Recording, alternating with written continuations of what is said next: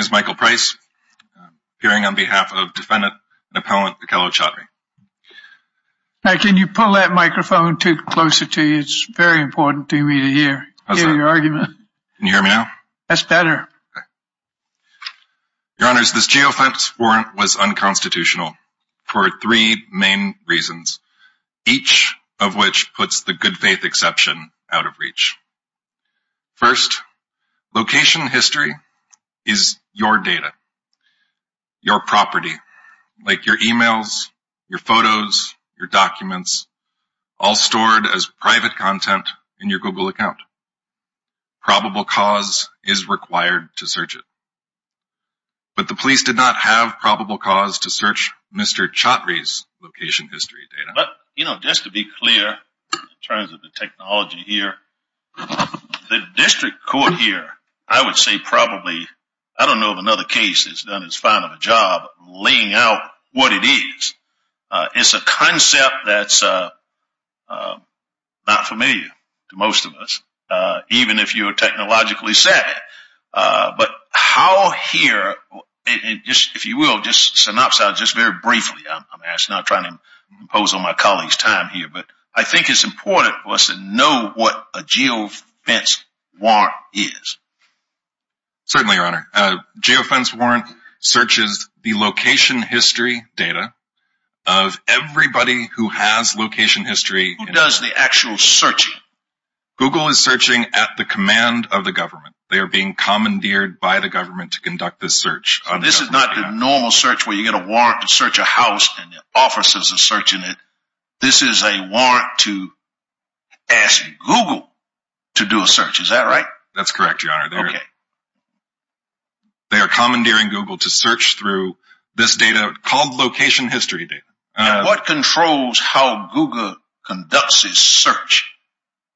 I mean, they have the distance here, as I understand, was it 17 miles? What was the location? It's about 17 and a half acres, Your Honor. But acres. Radius of 150 meters. So what what what does Google search? Is it every phone there information or is it a particular group? How does how do we know what it's searching? So uh, about a third of all Google users have location history enabled. Um, Google, in this case, said it was numerous tens of millions. We now know it's closer to about 592 million people. Um, every time a geofence warrant is run, it forces Google to look at the location history data belonging to each one of those users to see if there's a match. And that's everybody's? Would that be like the phones of, let's say, sitting in this courtroom or in our office, the judges here? All those are part of this warrant. Is that right? That's correct, Your Honor. Everybody, whether you're in a building or whether you're on the street, everybody's phone is part of that Google search, that initial search. That's step one, I guess. That is absolutely correct. Well, that's not actually correct, right? Because it's only those that have opted into the location services, right? It's, as you said, only those who have enabled Google location. It gets a little bit tricky because there are actually three different types of location data that Google collects. We're talking about one specific. But the type you're talking about, what was searched, right? You said it's about a third of the users, right? So those are the ones that have enabled it. Two-thirds have not enabled it, have rejected it. So when Judge Wynn says it's everybody's phone, it's only those phones that enabled it. Correct. It is. Right? And so if my phone um, has not enabled it, if I didn't opt into the service, or after I opt in, I opted out of the service, it would not be searching my data. If you never opted in, uh, then you're correct. Uh, if you opted in and didn't delete your data before you turned it off, uh, then you would still potentially make it. Excuse me. The default position is that you haven't opted, you know, that you're not that you're not in. If the if the default position was that you were um, in unless you opted out, that would be one thing. But the default position is that you're out unless you opted in. And that the fact that you have to take an active step to opt in, that cuts against you, doesn't it? I think it actually um, reinforces our argument that this is. Okay. Tell me how. Sorry? Tell me how that reinforces your argument. Um, because it further indicates that this is user data. It is their property. So just like their emails, photos, documents, everything else that's stored in a Google account, location history is user-generated content in the same way. You don't have to choose to write emails, but if you do. How does this differ essentially from a checkpoint where, you know, um, a law enforcement collects information or asks for identification and what have you from people who are manifestly innocent. Their only situation is that they happen to be in the vicinity. And that argument was was posed, the fact that the the said, oh, the checkpoint is a dragnet. It's um, taking in perfectly innocent people.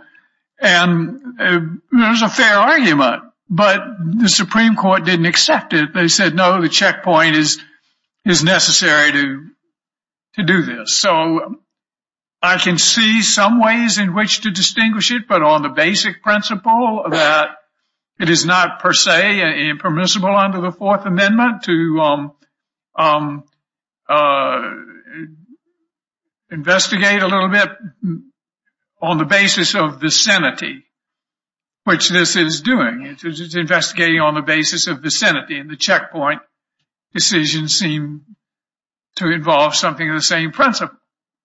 I understand Your Honor is speaking about the Lidster case. Uh, and I would draw a number of distinctions between that case and what happened here. Um, first, there was a diminished expectation of privacy uh, due to the automobile exception on the road. Um, contrast with somebody's private papers and documents. Um, second, uh, the search and the roadblock in Lidster was not conducted for general crime control purposes. Um, they weren't attempting to uh, identify any particular driver as the suspect in that hit and run. They were voluntarily asking for information and handing out flyers. But don't you, um, don't you, we've already brought up the point that you lose a certain expectation of privacy when you opt in. But I think the Supreme Court has said you also may lose a certain measure of privacy when you um, go out in public. And it is important to me, this did not concern an arrest in a home. It did not concern um, uh, surveillance of a backyard. It didn't concern surveillance of a home. Didn't uh, involve police actions on the curtilage of a home. Um, we were talking about public movements from one place to another, um, not just in the bank, but in the vicinity of the bank. There's a restaurant in the vicinity of the bank and the locational uh, data covers that.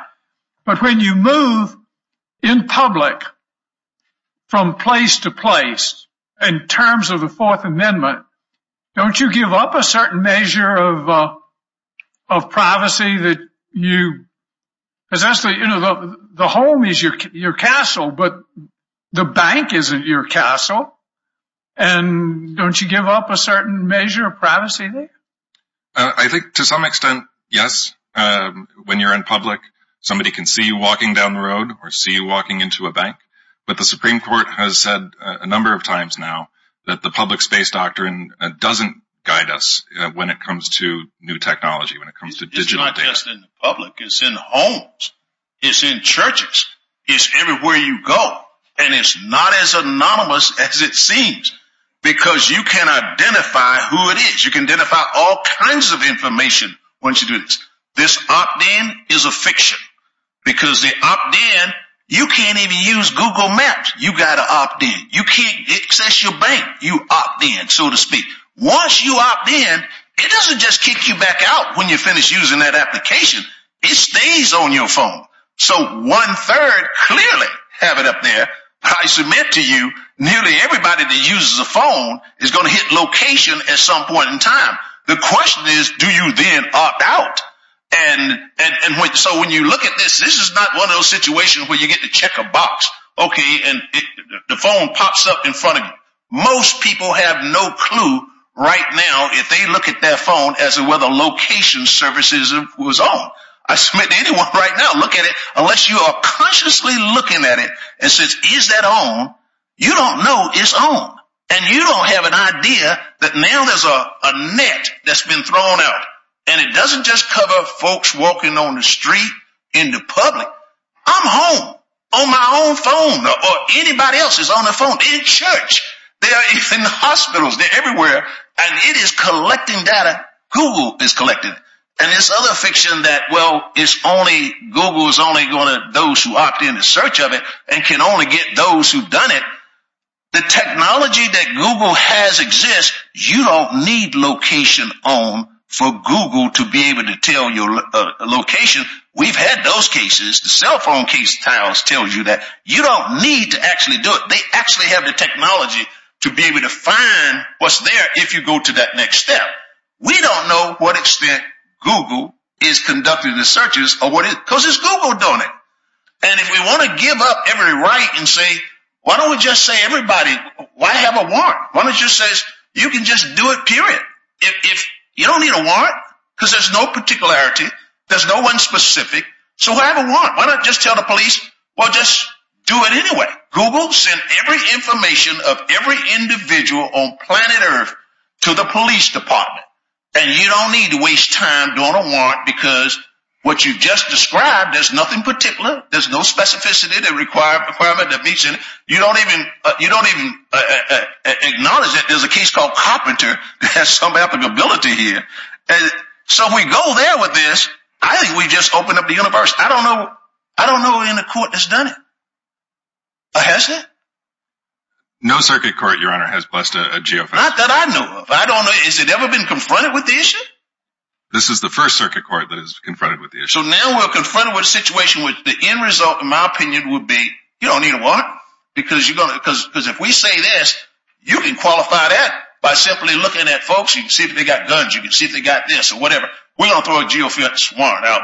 And everybody in Richmond, everybody in Charlottesville, everybody in Raleigh is going to be under this warrant. And I don't care if you're home in a Christmas party, your phone, which you have no clue as to whether location is on or not, because you just use it as GPS to get back, and boom, it's on the phone. And so therefore, every bit of your information is now out there. When the police say, that's a warrant. I don't get it. There's nothing that I know in the Fourth Amendment ever fit anything like this. So might suggest that there is particularity because you have to judge particularity in light of the um, um, circumstances of the investigation. And here the particularity lies in the crime. It lies in the place that the crime was committed. It lies in the circumst in the fact that the area, while it's not immediately centered on the bank, is at least is at least circumscribed. That is the that is the particularity that adheres in this kind of situation.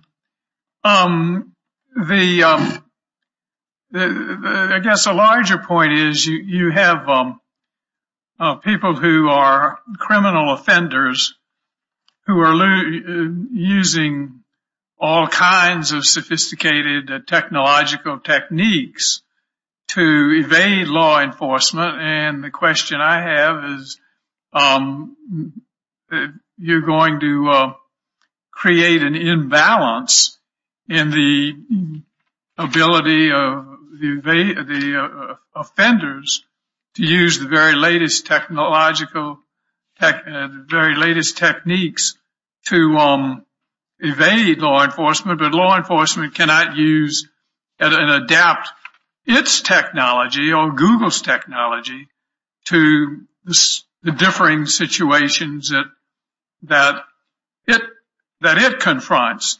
And um, if we reverse this question, we would almost be saying as a per se rule that geofence um, warrants were impermissible. And um, this was a bank robbery here. And, you know, there may be some people that say, well, bank robberies are very bad they're serious, but they're not that serious. What happens um, when you get um, someone with a nuclear device or uh, someone in possession of a biological um, uh, agent or a chemical agent in a city? They say, oh, oh well, uh, Fourth Circuit says these geofence um, warrants are impermissible. And your response to me would be, oh, well, you can avail yourself of the emergency doctrine and the emergency doctrine is an exception to the warrant clause. And we don't need to jump through these hoops if we are dealing um, with with an emergency. To which my response to you would be, it would be nice with a Uh, geofence warrant, if it could be helpful, as this one obviously was helpful, to cut off these kinds of very nefarious enterprises um, at the very outset before they reach the emergency stage and law enforcement has to resort to the emergency exception to the warrant clause. And um, so what I'm doing, what I'm concerned about is that we we could be proscribing a very valuable tool in the hands of law enforcement in very serious situations for which we would all, all kinds of people would pay a devastating price. So, Your Honor, I recognize I'm out of time. No, no, I want to, this is important and it's important to get your view of it. I'd like to be very, very clear on this point. Um, our position is not that law enforcement cannot search location history data. Of course, law enforcement can search location history data or any other Google data that they would like to search, provided that they establish probable cause to search it and identify the data that they would like to search. And the problem here is that neither of those two things happened. Uh, this warrant was profoundly unparticularized. The police had no idea whose or how many individuals' data would be seized. The particularity of it is the over-breadth of it. Even if you can find this particularity, the court has made it clear, that's two different, you don't collapse particularity with over-breadth in it. And the scope of this thing is unreal. I absolutely agree with you, Your Honor, that there was absolutely no probable cause to justify this search. It was based on nothing more than a series of statistics that could apply in any case. You say that the only probable cause um, that it must relate to the identification of a particular suspect. And historically, I think that's uh, that's been true. But probable cause is addressed, um, as I think the Supreme Court has made clear. And the question is, is it reasonable to believe that probable cause exists that the geofence warrant um, would assist materially in the investigation?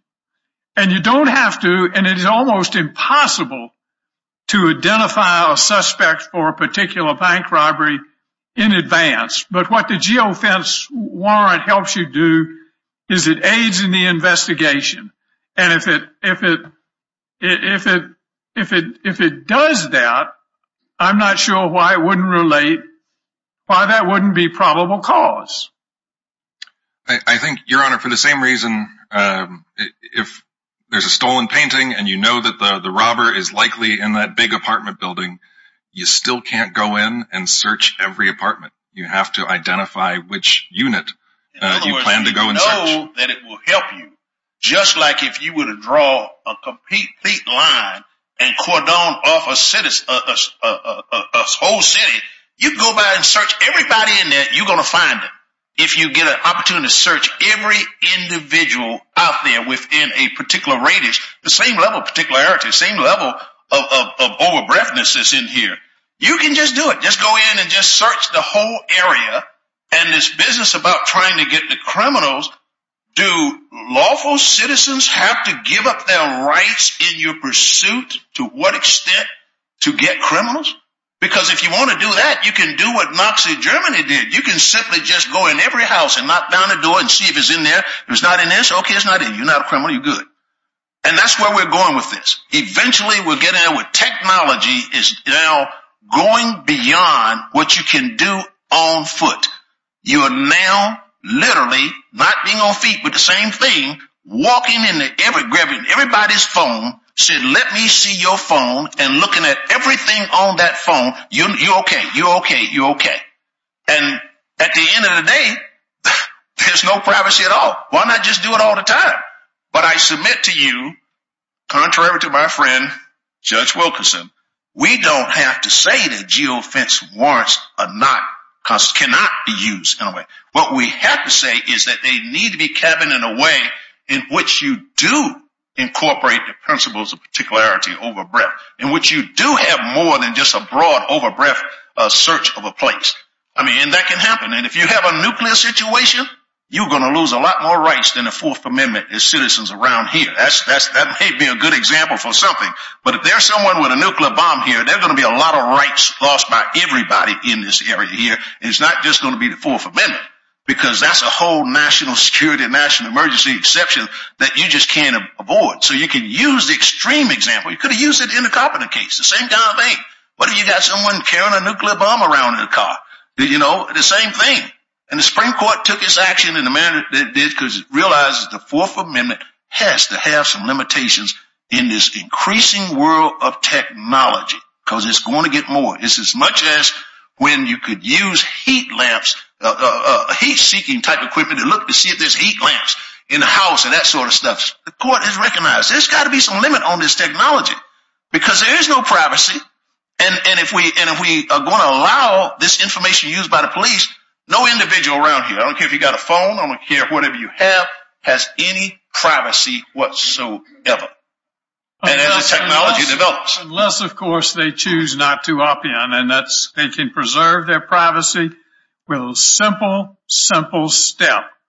But quite apart from that, my friend uh, Judge Wynn um, said that this is all so so new and and this brave new world of technology and all the rest. But the Supreme Court has um, taken care to limit this and to um, ground it in a very traditional basis. And the traditional basis is, in Carpenter, they said locational data for seven days, that's way too much. All right. This is, as we recognize, locational data for two hours. And why was there that difference between seven days and two hours? Because the two hours was thought to be consistent with traditional police surveillance capabilities. That a police can supervise or tail somebody for two hours. They couldn't do that for seven days. So this is, it seems to me very important to recognize what the Supreme Court is doing here, which is to look at it in terms of what what traditional police surveillance techniques were available. And two hours versus seven days links up with traditional police enforcement capabilities. But, you know, I wish every bit as much as you genuinely do that we lived in a world of perfect security and perfect privacy.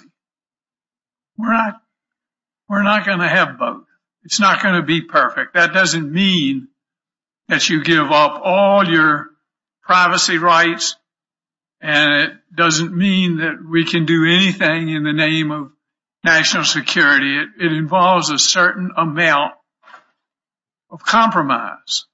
And I don't know how this FBI agent, Officer Hylton, is expected in a question that vigorously divides us both and probably the good people who are listening about whether this is valid or not. How is an FBI agent supposed to know when applying for a geofence warrant that whether the law is, whether the two hours versus the seven days in Carpenter makes a difference, or whether the third party doctrine in Smith and Miller, whereby you use information disclosed to a third party and conveyed by them to government authorities, has that been overruled? So we've got serious questions here about the timing of localities, the timing of the locational data, the length of the locational data, the status of the third party uh, doctrine and everything. And we're trying to turn this FBI agent into a lawyer that we even can't agree on. What justification is there for doing that? So I want to respond to your Honor's uh, question initially about Carpenter, but I'll take the second one first. Go ahead. Um, so geofence warrants may be novel to this court. Um, they're not novel to law enforcement. The first one was in 2016, and Google now says they're about a quarter of all search warrants they receive. Um, but general warrants, warrants that are devoid of probable cause and particularity, like this one, have always been unconstitutional. This is, in our view, a modern day general warrant. And and that would have been apparent. There are there are no case specific facts to establish probable cause. What about this opt-in business? I mean, sounds like it's so simple. Why in the world would you walk around with a phone and not just opt out of this? What about this opt-in? I mean, don't use Google Maps. Don't use the phone for what it is. Just opt in. And then once it's there, you're there. I mean, that creates a black and white world that does not exist. There's no it's no such thing as opting in. You you you can probably look at your phone now and see that you have it and don't know you have it. If you were to take go around and do a survey and say, do you have it on, people wouldn't have a clue. Most of them would not. Some would. I do. I'd be willing to bet at least two of the three up here do. But I want to be clear. I don't know about you, Judge. Oh, oh. I'm not certain whether you do or not. On this Carpenter case, and Judge Wilkinson has articulated it in his view, but it was definitely limited to the facts. It used seven days because that's what was before. Seven days. That's all. And then the court went on to make it clear in Carpenter. I mean, there's a lot of equability here, but you can parse it out and pick and choose facts and laws out of any case and make the case for what you want to. But the end result is this is not about that officer. All officers face difficult situations. All officers are in danger. We balance this. There's a right under the Constitution that's being dealt with here. And it's not just affecting the criminals. It's affecting everybody from the person in the church to the guy on the street to the one in the hospital to the one in their homes. And everybody might as well take their phone. When this warrant goes up, says here, you can just look at his phone. That's literally what is happening. You can look at his phone, see all my data in here. All right, I'm not going to go to the next one. That's what's happening. It's a blanket. It is a blanket search. I agree with you. Can I ask a question, a factual question that keeps coming up? Um, is there any evidence in the record that you cannot use Google Maps without opting into this program? I think we should be clear about this because... Uh, the answer to that is no, right? Of course you can use Google Maps without opting in. You can use Google Maps without opting into location history. That is correct. Um, however, I think it is important to take a step back here and go to the Carpenter question. Do we know when a phone is sold to a person that location maps is off or is it on? I'm sorry, can you repeat that? Is location is location services on generally when a phone is sold or is it off? Location services is going to be different than what we're talking about here, which is location history. Is it on? It's not on. Uh, so you have to you have to actually put location history up there. Yes. Now, how that happens is something of a mystery, even in this case. Um, and it is far from clear that Mr. Chatrie knowingly and voluntarily um, activated location history. The consent flows are quite deceptive and easy to click on. Um, but that said, I want to go back to this Carpenter point because I think it is very, very important Um, to draw a distinction between the cell site location information in Carpenter and the location history data here. Uh, in Carpenter, you're talking about a company's business records. Um, here, you're talking about somebody's private data in their Google account. It would be as if the government said, hey, can we just search everyone's email for cocaine or write-off or you know whatever you want to put in there? It's the same principle. You're maybe identifying something specific that you would like to search, but you, in order to do it, have to go through everybody's private data. It belongs to them in a way that cell site data did not belong to Mr. Carpenter. But that said, the uh, accuracy, the potency of location history is far greater than cell site data. Seven days was all it took in Carpenter. Uh, that was what the what was on the facts before the court. There was no um, period of time less than seven days. Thank you very much, counsel. We have some rebuttal time as well. We look forward to hearing from you then, okay? Thank you, Your Honor. Mr. Kupfer, let's hear from let's hear your side of it. Uh, may it please the court, I'm Nathan Judish on behalf of the United States. Uh, in our brief, we set forth three bases for this court to affirm the district court's denial of the suppression motion. I'd like to start by talking about the warrant because the warrant here complies with the Fourth Amendment. Can you start with standing instead? Because we spent a fair bit of the time here talking about uh, whether standing existed. Um, and we look at Carpenter and Beautiful Struggle. We come up with two different ideas that, like, in order to have standing, it's got to be an extended period of time, which we lack here. Um, but also from Carpenter, um, the third-party doctrine applies unless it is both indispensable and involuntary, right? And we have neither indispensability, not sure that's a word, um, or involuntariness here. So why why would there be standing at all given the third-party doctrine as Carpenter applies it? Um, that's right, Your Honor.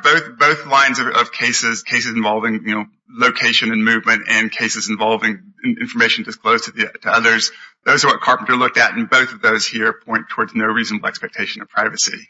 Regarding the uh, information uh, and movement issue, in this case, or this court in the Leaders of Beautiful Struggle case said that Carpenter does distinguish between long-term comprehensive location information and short-term location information of the sort that would have been traditionally available uh, in the pre-digital age. And what we have here, the information we got, is merely two hours of the defendant's location information during which he traveled on public roads, robbed a bank, and then returned. And we have testimony from Agent Derrico that it wasn't even sufficient to determine what house he lived in. Further investigation was required for that. So really this is just information of the sort which would be traditionally determined by, say, video camera surveillance of the area of the bank. Um, and in in your view, those are those are alternative grounds on which to reach the Fourth Amendment standing issue. Either A, Um, under what we applied as the mosaic theory and Beautiful Struggle,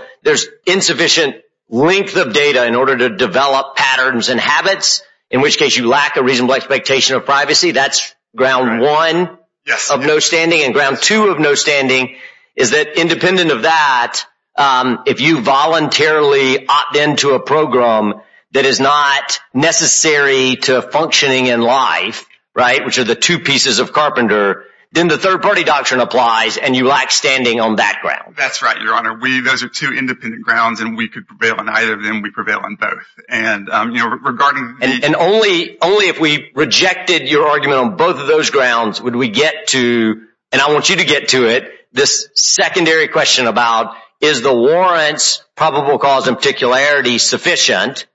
And only if we reject that do we get to the third line of arguments, which I assume you're going to tell us is good faith. Yes, that's right, Your Honor. And though, I mean, that's sort of the logical way to reason through it, but this court can rule on any of those grounds it wants to. It isn't required to determine any of them. It could rule only on There's not a Steel Co. aspect to Fourth Amendment standing. It's a logical way to think through the issues in this case in the sequential way.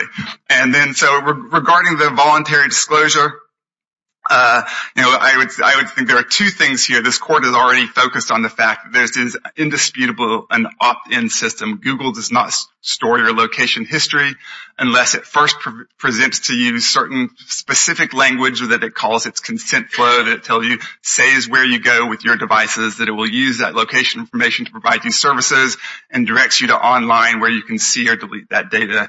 And you must click, you know, yes, I'm in, or turn on. Um, so you're saying Google cannot store your location history if you do not opt in? That's absolutely right. Technologically, you believe Google cannot store your location history, even with location services off? So location history... I'm saying Google. I'm not talking about anybody else. Google itself has that phone. You think Google cannot store that history, even if you don't have location services off? The record shows that that's what they do. That's how their system focuses. I understand how this works, and that's correct in terms of how this happens. This information here is seeking that information, but Google is conducting the search, and I'm only dealing with what Google can do. And in that context, we just talk about Google. Google, yes, that's the that's the frontier. It's easy. Give you that, you got location services. What I'm asking is, does Google not have, or do you know, or do we know, or do we have an obligation to determine that it can also store this information, even if you don't have that service on? The testimony in the record from Google's location history product manager is that location history is the only information that Google stores, which is sufficiently granular to place someone in the described geofence. And so that's what Google's uh, testimony is, that that's what they have. So, um, but I want to make sure I follow. It's the only one it stored. That was my question. I said, did it have the technological ability to get information that does not have that service on? That's the question, and you didn't ask that question to him. So you see where I'm going with this? I mean, Google's conducting the search. They're the one telling, so they're telling you, this is only services with the phone on. What we don't know is, do you have the ability to get information that's not just with location services on? We don't know. Um, I mean, I think, I'm not, so I don't think that Google is performing the search here. I think the search here, as the Supreme Court says in Carpenter, is when the government accesses information from a service provider. I think that what uh, is done by Google and sort of internal... You think the government gets a warrant and says, Google, give us the data, and Google says, okay, here, here's a portal, go get that data.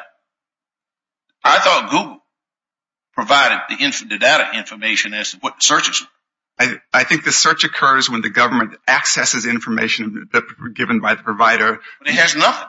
It does not access anything. It's access the ability to get Google to give that information to me. Uh, in this case, what the government accessed was location, one hour of location information concerning 19 people who were within a radius of 150 meters of the bank at the time of the robbery. For nine of those people, we obtained a full two hours of their location information.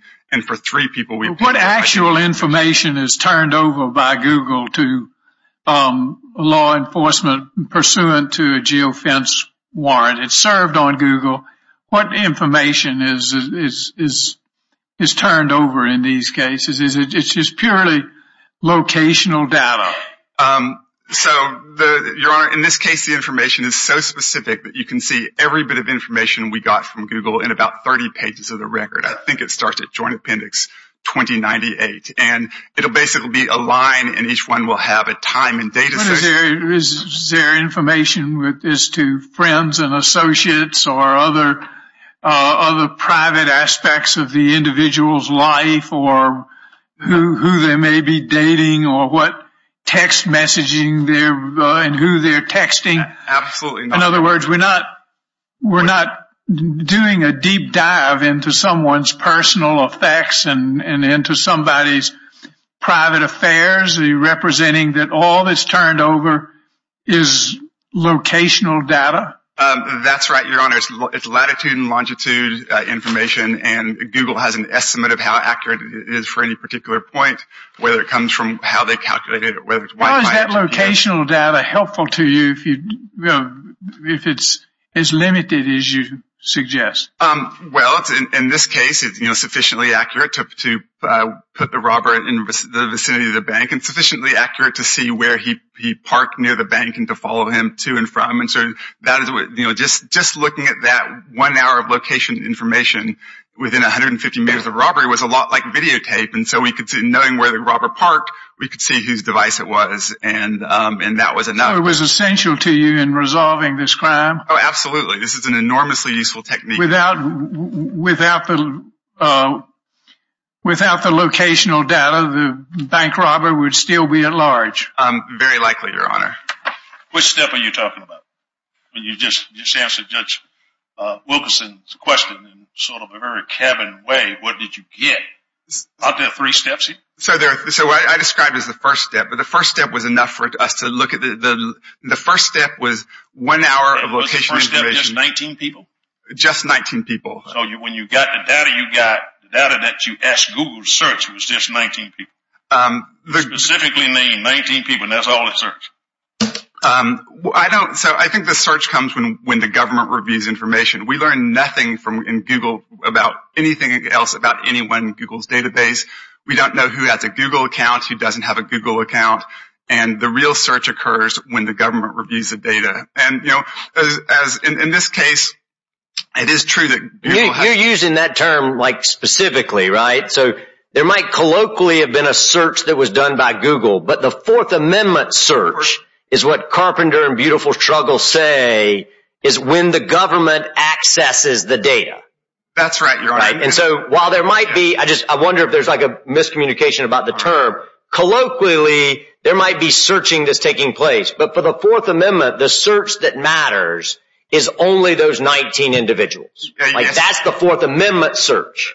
Yes, Your Honor. And otherwise, it would, would, um you know, I think, internal provider practices, which aren't in any way visible to the government or to... To. But the warrant itself does not identify individuals or suspects, does it? Uh, no, it doesn't, Your Honor. Um, what does it do? That's just the data. We keep jumping forward to what you actually get from it.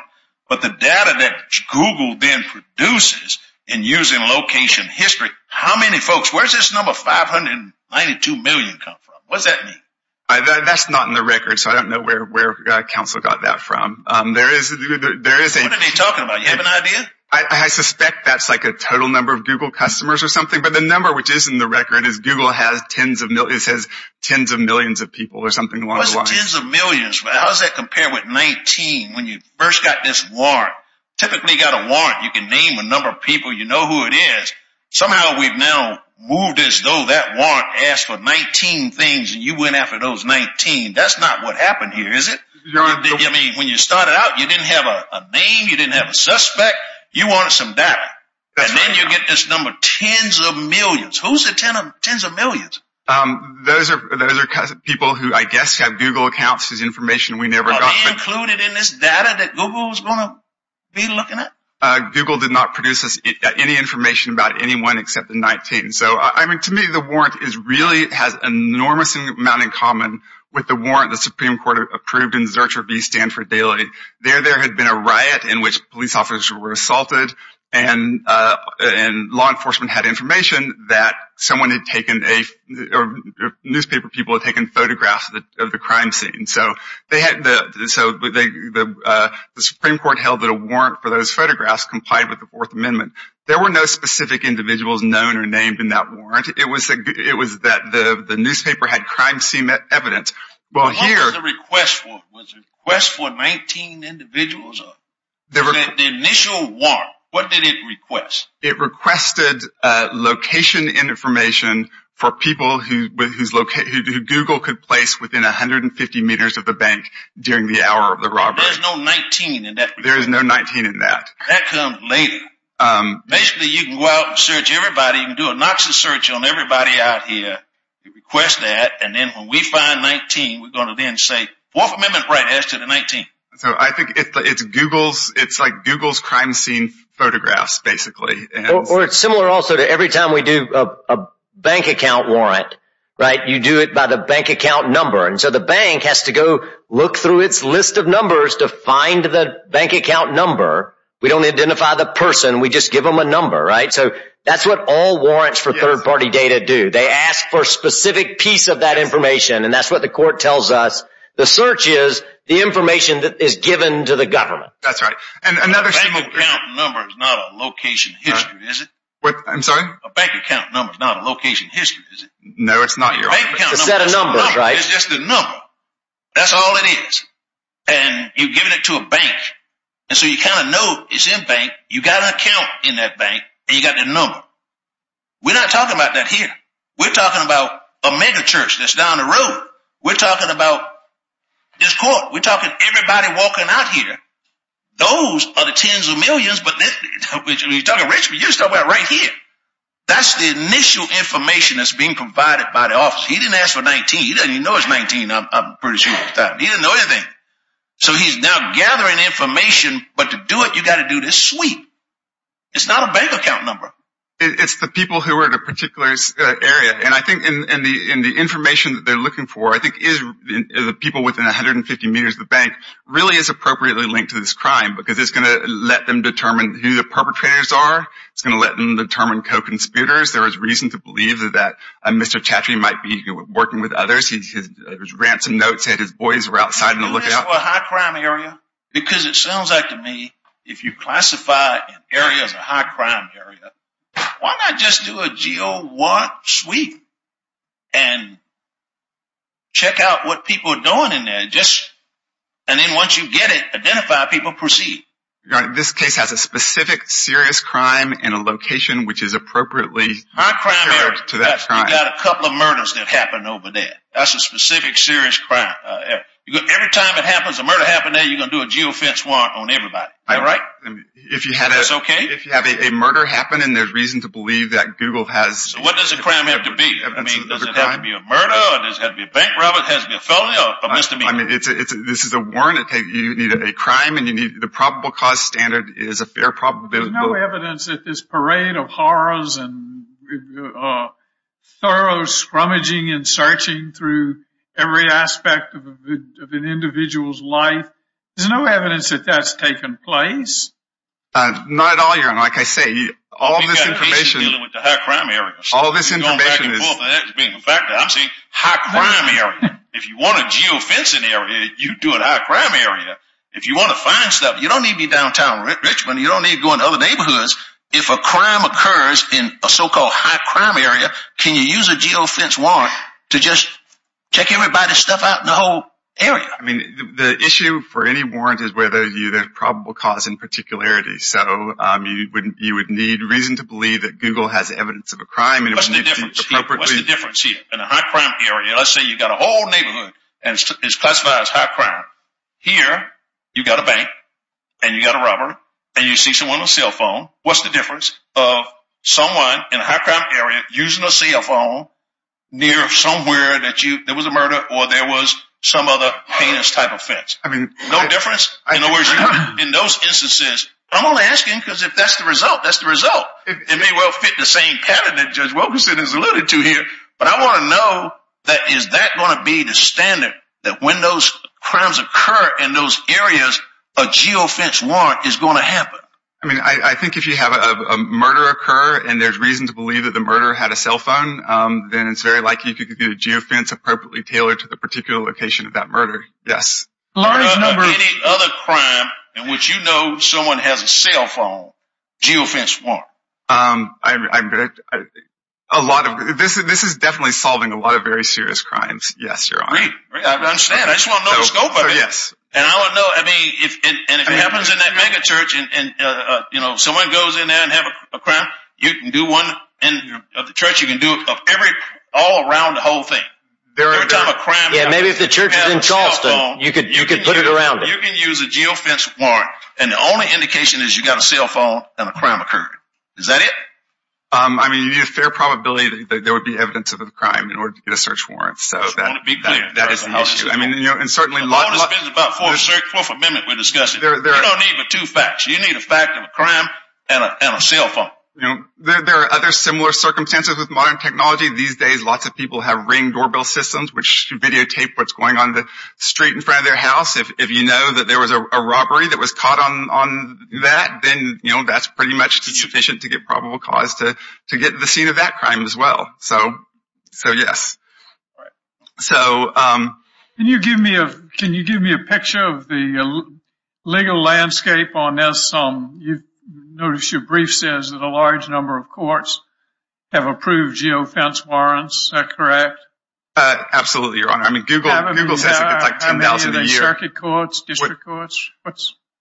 Um, so, I mean, this is talking about people signing off on issuing the warrant. So, it's a very large number. The question was, any of them circuit courts? No other circuit courts except, I would say one, I would like to. Any of them Supreme Court cases? No Supreme Court, but I want to go back to the circuit court question. You're talking district courts or magistrate type thing. So, so um lots of so there's a one circuit court of opinion, court appeals opinion of note, which is the James case at the 8th Circuit. The question here is, the one question here I have is to the applicability of uhm, of Leon. When when the Leon doctrine was first announced, it was to protect the good faith of officers who observe the warrant process rather than Um, trying to circumvent it with a warrant exception. And I think over time that Leon has uh, taken on a um, second function, um, which is to invite incrementalism. And that is rather than charging in with uh, a ruling that sweeps uh, too broadly, um, we indicate that it was, you know, this was a good faith application of the uh, warrant clause and good faith affidavit um, and the rest. Uh, is this an appropriate case for Leon and can we, could we preserve the values of incrementalism um, by not actually ruling on the merits of the uh, uh, the geofence warrant? I'm not sure how I feel about the question. I'm just asking you whether an application of Leon, um, we're always worried about the future and say you don't want tomorrow to embarrass you. You don't want to be embarrassed by tomorrow. And um, maybe the answer is the district court rested on Leon grounds.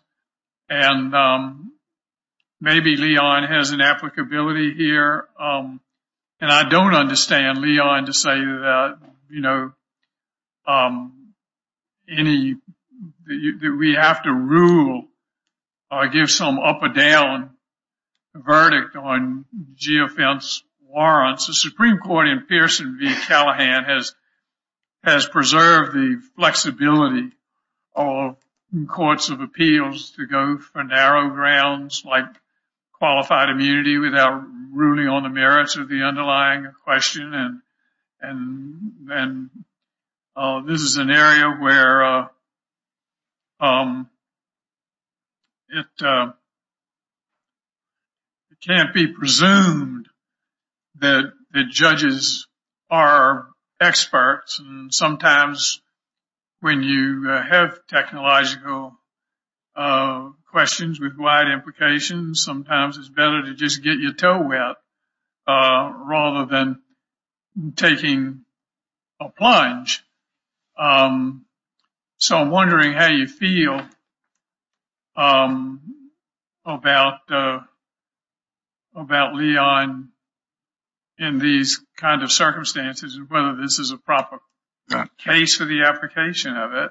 Yeah, no, I certainly it is entirely appropriate for this court to resolve this case solely on the good faith exception. And this is a case with a new investigative technique. There weren't. Is that simply a fallback argument on your part? Are you, would you, something you actively embrace or what?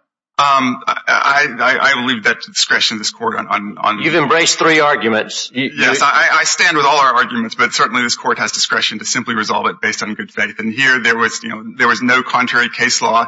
The the, the, uh. Well, maybe, I mean, I hope that I'm interpreting my friend and colleague, Judge Richardson, correctly, but the um the arguments are that there's a problem here with standing initially um, when there's a voluntary provision of things to the third party. And the other argument is, does this geofence warrant stand or fall on the merits? And um, the third is is Leon. And and then Leon, um, uh,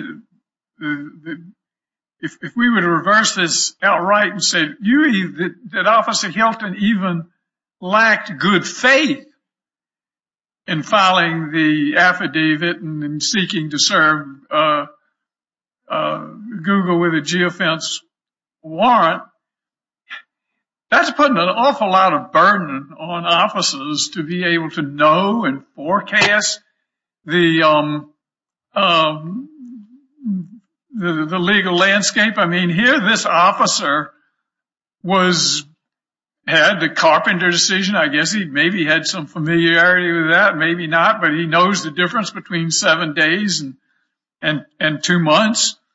And um, he knows that, that, that there's Smith and Miller and they haven't been overruled, or he's not going to assume that they're overruled when someone voluntarily provides information to a third party, which then turns it over um, to the government. And then we have uh we have the three of us here um, whom you might surmise uh, do not um, see the legal question in precisely the same way. And yet we are going to put the burden on Officer Hylton to um, uh, uh, unravel legal questions with which we ourselves have legitimate difficulties. Um, and the question is, uh, have we um, transformed police officers and FBI agents from laymen into lawyers? Are they supposed to be able to have some sort of divining rod that that allows them to discern um, what the Supreme Court and a large body of federal courts do not? I mean, that just, there's a problem there, isn't there? Um, absolutely, Your Honor. That's one of the factors that courts have looked to in applying good faith is disagreement on a legal issue among the judiciary is a strong indication that you can't expect the officer. How is it going to help them if we just say good faith here and don't address the merits? I mean, Pearson and Callahan, the Kelly and Pearson case created that same conundrum in Section 1983. You go look at, see if it's, on the second prong, you don't even get to the constitutional violation prong. And the same thing is being suggested here. Let's just decide it on good faith. Well, if you keep the officer ignorant on the law by not telling them the first question, good faith is going to last forever. And everything that comes up is going to be good faith, good faith. And while Officer Hylton, all due respect to him, there are training sessions. Didn't ask for. There are opportunities to get to to, to understand these warrants, to get different information, different different information from Google to, to, to educate themselves on how these warrants work. You know what you do if you hold good faith? You don't incentivize anybody to do anything. If I was running a police department, I wouldn't run a training program or anything on it. I'd keep them just as ignorant as I could. Because then the answer will always come back, well, how, what is he to do? He doesn't know this stuff as though he's living in a vacuum. And yet it's the rights of the citizens that's important here. The focus is not on law enforcement. It is on the rights of citizens guaranteed by the Constitution of this country. And when we focus there, as opposed to worrying about how you catch people, as I said, you could use Nazi techniques and you can have the best police state in the world and you probably would reduce crime significantly. But we don't live in that kind of world. So I, you know, while the good faith exception could be the way the district court did it, if it went in that direction, might be proper. It actually decided the constitutional issue says this is unconstitutional. Then it went to good faith. I could probably live with that. That makes sense. You've told the answer here. But to just say presume or we're too, we don't have enough understanding and therefore we're going to be like you and all of us will not ever understand. So you have good faith. Keep doing it. I, that doesn't seem to follow. Um, it has been a good way to do, uh, to handle matters that deal with constitutional rights of ordinary citizens. Course, time itself provides experience and time itself provides further information and time itself provides uh, uh, an accumulation of court decisions and evidence as to how the geofence warrants are used in commentary and debate. And in other words, um, uh, courts can derive advantages from modesty and um, the passage of time. And, you know, um, when we read the Fourth Amendment, it's important not to overlook the word that the framers put in there, unreasonable searches and seizures. The word reason is in there and reason suggests a certain compromise. Um, it doesn't suggest absolutism. Um, Um, it suggests balance, suggests compromise, which is the kind of thing we're trying to uh, thread through when we have significant privacy interest on the one hand, but also very grave security interest in the protection of public safety and the lives of citizens on the other. There's nothing wrong with an approach that gets our toe in the water rather than taking the deep plunge. That's just one of the three reasons why a reversal here might not be the optimal course. There's the standing issue that my colleague has identified, the merits questions and the plain differentiation from Carpenter is another reason. The Leon Doctrine is the third reason. Um, But you understand the obstacles to just saying, oh, these geofence warrants, they're total invasions of privacy. Uh, and that's a pretty consequential, a very consequential step, isn't it?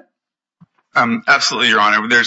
These are solving enormous numbers of very serious crimes. And I think there is really, look at the evidence in the record of what we actually get from them. It's remarkably particularized and it's essentially like another form of crime scene video evidence. It's very close to that.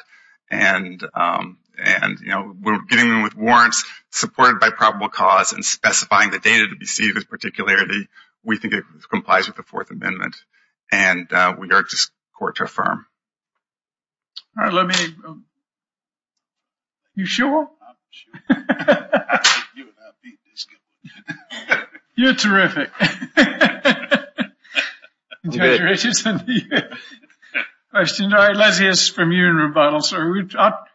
I'll try my best not to interrupt you. I really owe you an apology because you're making a good argument and I shouldn't be interrupting you all over the place. Go ahead. Thank you, Your Honors. Um, I want to just start off, I think, where we sort of ended um, talking about good faith. And note that this is not a one-off situation. This is not Detective Hylton's first geofence warrant. In fact, the previous three looked remarkably similar um, in that they basically had the same terms and were also devoid of any facts relating to those crimes at hand. Um, it is, I think, also important to point out that those same warrants um, also left out very important information about how these geofence works, how many people get searched, Um, and the nature of uh, that search and seizure. And I think that is also uh, part of a larger practice here. This court is familiar, uh, at least from the Andrews case, with the use of new technology and the tendency for law enforcement to be less than forthcoming with courts about what's actually going on here. And that three-step process, which the government now sort of disclaims, speaks to that, um, to that tendency to uh, omit information that is relevant to the determination of probable cause and particularity. And for that reason, um, I do think deterrence here is warranted. Um, second, I want to go back to this point about opting in, um, the screens there told Mr. Chatrie that it's going to create a private map and and save where he goes. There was no information in there about it saving his location history 240 times a day, even when he's asleep or in the shower. Um, there was nothing in there to say uh, that the data won't go away if you turn it off. Um, know, the uh, consent flow, what we're talking about here as evidence of voluntarily participating in this is extraordinarily weak, and the evidence that is there seems to indicate to a normal user that this is going to be private. Um, Google, in fact, does not share this information with advertisers in terms of individualized data. Um, Google creates advertising, but advertisers never see uh, individual location history data, and that is not something that Google ever creates. Um, in fact, Google did not have a ready-made list of people within 150 meters of the bank when the government came asking. They had to create that data. They had to search their records and create it. It wasn't just asking for a file that they have in the file cabinet. Um, I think it's also important to talk about the discretion here in steps two and three. We've focused a lot on step one, but the district court here was very clear that the warrant gave police unbridled discretion to search those 19 people at will, to decide which of them to go get more information about, see where they came from, see where they went to, to de-anonymize them at the end of this process. Um, all of that was left explicitly up to the police, and that is a textbook example of an unparticularized warrant. Um, the technology may be new here, but the Fourth Amendment requires particularity, and as in Groh, any officer who relies on a warrant that plainly violates that commandment uh, should not receive the benefit of good faith. Um, finally, we're talking about uh, the length of time, and I want to go back to the leader's case, because I feel like that is fairly analogous in some ways in terms of the time here. Um, leaders involved 45 days of aerial surveillance, but the snippets that law enforcement received when there was a crime that occurred were a matter of a few hours, about the same amount of time we're talking about here. And what the court found significant in leaders was this idea that the police can go back to this repository of data that is always there, uh, giving them a previously unknown power, as if uh you know they had a time machine or could go back and track everybody retroactively. So um, it's that ability to go back and remove the relevant snippet of time uh, that was concerning to the court and leaders, and I think the same sort of analysis applies here. Thank you very much, counsel. Thank you, Your Honors.